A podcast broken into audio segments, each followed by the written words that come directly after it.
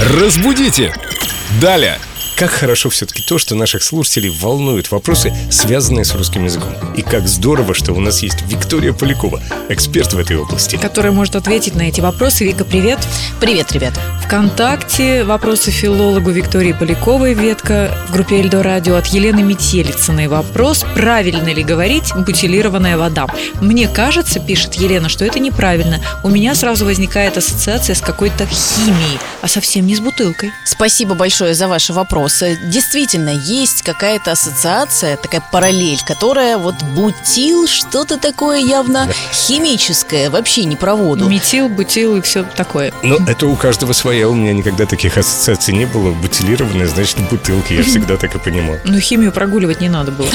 Да, по химии у меня было не очень. Да, но, кстати, говорят иногда бутылированная, то есть по аналогии с бутылкой, бутылированная вода. Вот это категорически неправильно и вопреки всем литературным нормам. Бутилированная вода – это словарная литературная форма. Восходит она к французскому слову «бутиль» и сохраняет вот это вот мягкое произношение мягкой «т».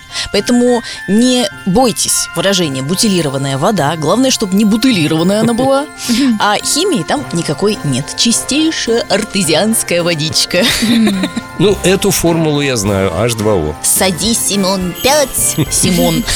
Я сказала Симон, мне кажется. Ну, французский манер.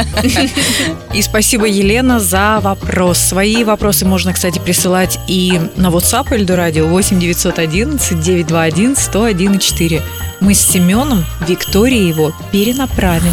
Разбудите! Далее!